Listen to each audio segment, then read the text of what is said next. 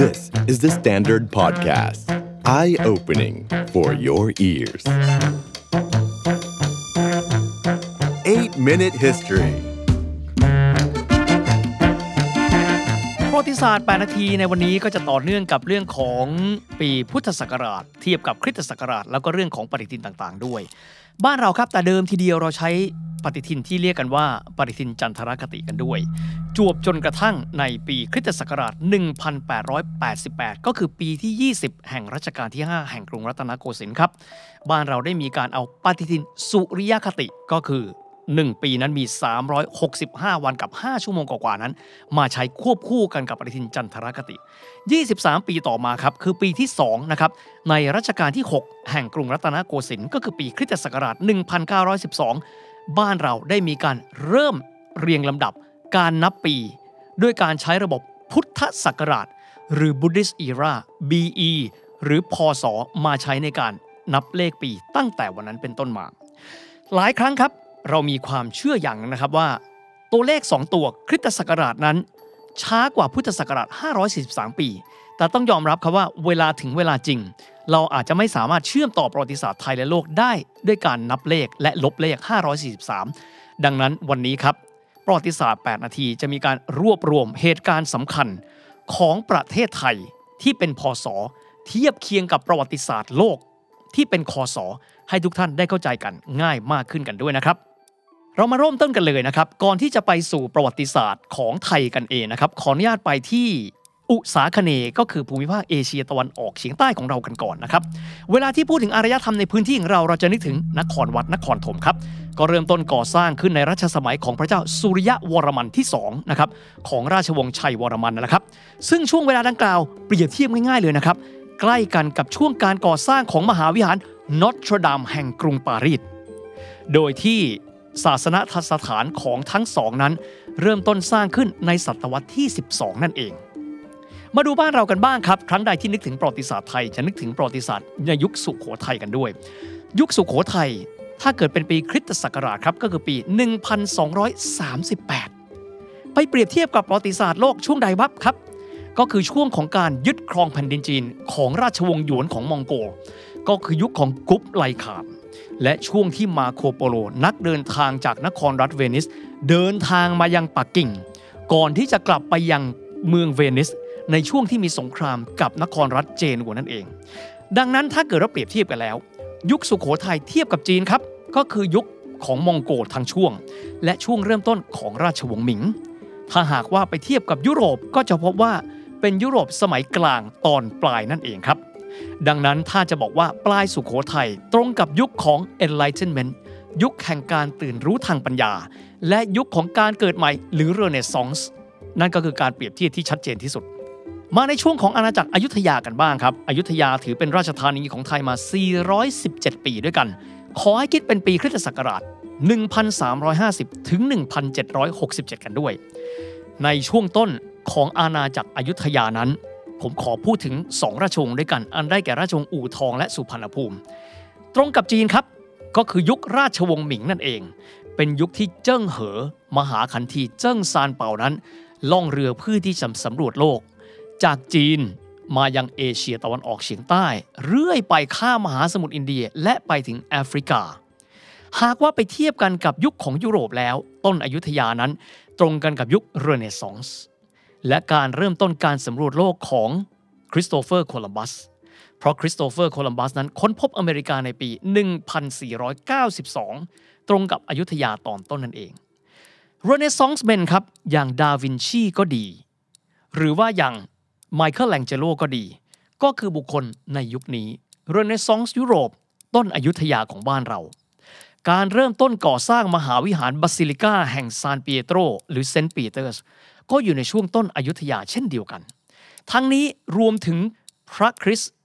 มาร์ตินลูเทอร์พระสงฆ์ชาวเยอรมันได้มีการแปะคำประกาศ95ข้อในการประท้วงพระสันตะปาปาลีโอที่10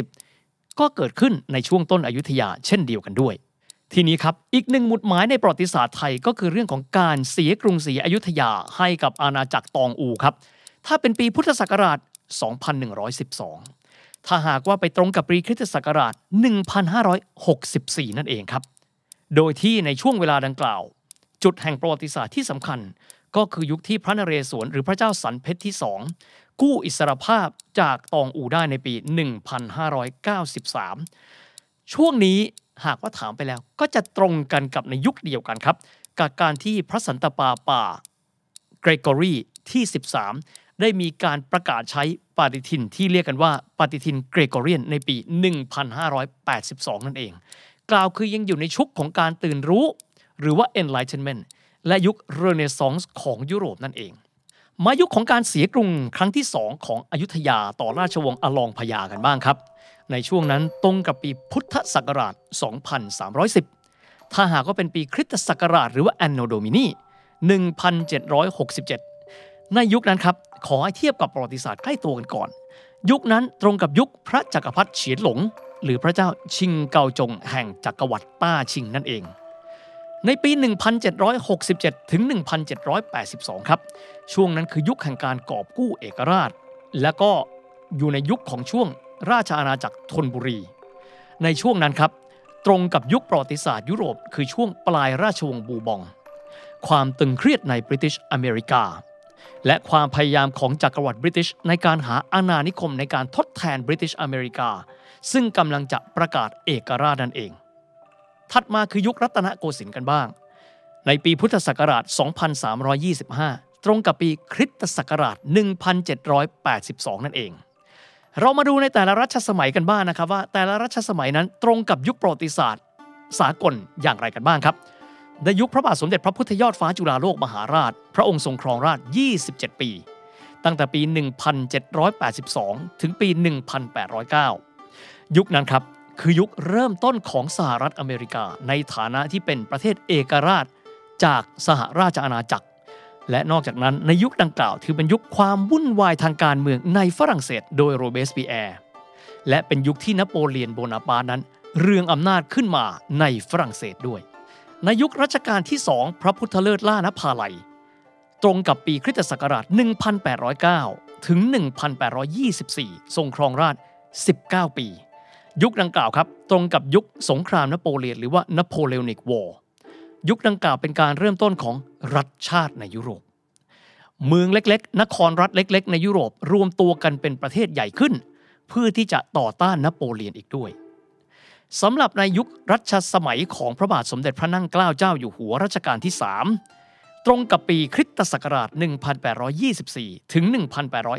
1851รวมทั้งหมด27ปีในยุคดังกล่าวเป็นยุคหลังสงครามนโปเลียนยุโรปนั้นเริ่มต้นสงบสุขมากขึ้นสหราชอาณาจักรก็ตรงกับยุคของพระราชินีวิกตอเรียนั่นเองและเป็นยุคที่ยุโรปเองนั้นเริ่มต้นการล่าอาณานิคมโดยเริ่มต้นจากจักรวรรดิอังกฤษและฝรั่งเศสในยุคดังกล่าวตรงกับยุคที่อังกฤษนั้นเริ่มต้นในการเข้าบุกยึดอินเดียสถาปนา British Rajหรือพื้นที่อันเป็นอาณานิคมของอังกฤษในอินเดียการบุกเข้ายึดพม่าในขณะที่ฝรั่งเศสนั้นเข้าครอบครองพื้นที่อินโดจีนกันด้วยนอกจากนี้ครับในยุครัชสมัยรัชกาลที่3แห่งกรุงรัตนโกสินทร์ยังตรงกับยุคที่อังกฤษนั้นประกาศสงครามฝิ่นครั้งที่1กับจักรวรรดิต้าชิงอีกด้วยยุครัชสมัยต่อมาครับพระบาทสมเด็จพระจอมเกล้าเจ้าอยู่หัวล้นเกล้ารัชกาลที่4ของแห่งกรุงรัตนโกสินทร์ตรงกับปีคริสตศักราช1851ถึง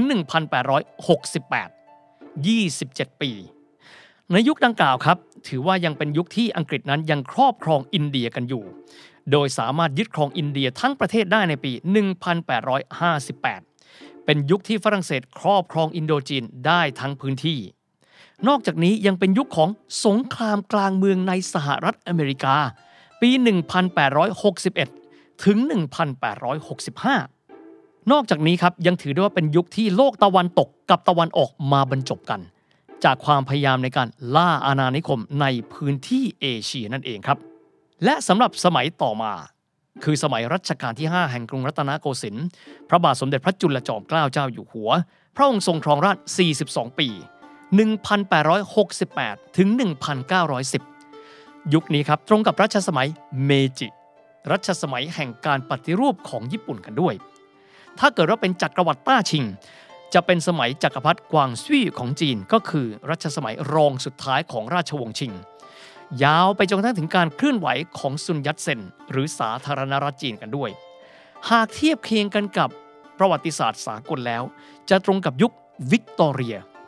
และถัดมาคือรัชสมัยของพระเจ้าเอ็ดเวิร์ดที่ 7นอกจากนี้ในยุคนี้ตรงกับการรวมชาติเยอรมันเป็นหนึ่งเดียวหรือว่า Deutsche Vereinigung จากกระวัติปรัสเซียภายใต้การนำของออตโตฟอนบิสมาร์กกันด้วยในยุคสมัยของล้นเกล้ารัชกาลที่6พระบาทสมเด็จพระมงกุฎเกล้าเจ้าอยู่หัวตรงกับปีคริสตศักราช1911ถึง1926รวม15ปีด้วยกันยุคนี้เป็นยุคแห่งการเปลี่ยนแปลงผันผวนของโลกเป็นรัชสมัยที่มีความผันผวนสูงตั้งแต่สงครามโลกครั้งที่1ระหว่าง Triple Entente กับ Mittelmächte เป็นยุคสมัยแห่งความผันผวนทางการเมืองการปฏิวัติบอลเชวิกสิ้นสุดราชวงศ์โรมานอฟพระเจ้าซาร์นิโคลัสและพระญาติถูกนำตัวไปยังเมืองเยคาเทรินเบิร์กและถูกปลงพระชนในยุคดังกล่าวคือยุคที่เยอรมันนั้นสิ้นสุดระบอบกษัตริย์จักรพรรดิไคเซอร์วิลเฮมที่2สละราชบัลลังก์และไปประทับยังเนเธอร์แลนด์เยอรมันเริ่มต้นยุคสาธารณรัฐไวมารนอกไปจากนี้ครับปีแรกของรัชกาลยังตรงกับปีแห่งการสิ้นสุดระบอบฮ่องเต้ 5,000 ปีของจีนก็คือในปี 1911 เริ่มต้นระบอบสาธารณรัฐโดยซุนยัตเซนนอกจากนี้ครับยังเป็นยุคที่สหราชอาณาจักรนั้นเข้าสู่ยุคสมัยของพระเจ้าจอร์จที่5ซึ่งเป็นพระนัดดาของพระนางวิกตอเรียและในยุคนี้นี่เองก็เป็นยุคที่เศรษฐกิจตกต่ำทั่วโลกเริ่มต้นก่อตัวขึ้นกันด้วยถัดมาครับในยุคสมัยพระบาทสมเด็จพระปกเกล้าเจ้าอยู่หัวรัชกาลที่7ทรงครองราช10ปีปี1925ถึง1935ครับยุคดังกล่าวครับเป็นยุคของบรรยากาศหลังสงครามโลกครั้งที่1เศรษฐกิจตกต่ำทั่วโลกญี่ปุ่นเองเริ่มต้นขยายอำนาจเป็นจักรวรรดิญี่ปุ่นรุกรานจีนและประเทศต่างๆในเอเชียฝรั่งเศสเองเข้าสู่ยุคสาธารณรัฐที่4เยอรมันยังอยู่ในยุคของประชาธิปไตยไวมาร์และนั่นก็คือยุคเดียวกันกับที่ประเทศไทยนั้นมีการเปลี่ยนแปลงการปกครองพุทธศักราช 2475 หรือปีคริสตศักราช Anno Domini 1932 นั่นเองครับสำหรับอีกหนึ่งจุดในประวัติศาสตร์ที่มีความสำคัญนะครับก็คือสงครามโลกครั้งที่2นะครับก็คือปี 1939 ถึง 1945 อันนี้เป็นปีคริสตศักราชถ้าตรงกับประวัติศาสตร์ไทยก็คือปี 2482 ถึง 2488 นั่นเองนะครับสำหรับประวัติศาสตร์ต่อมาผมเชื่อว่าคนในยุคปัจจุบันน่าจะมีความคุ้นเคยในการที่จะแปลงคศเป็นพศพศเป็นคศมากขึ้นและทั้งหมดนี้แหละครับก็คือการรวบรวมนะครับการเปรียบเทียบประวัติศาสตร์ไทยและประวัติศาสตร์โลกให้คนไทยเข้าใจประวัติศาสตร์บ้านเราในลักษณะที่เชื่อมโยงกันกับประวัติศาสตร์โลกได้อย่างมีความคมชัดมากขึ้นด้วยครับ The Standard Podcast Eye Opening for Your Ears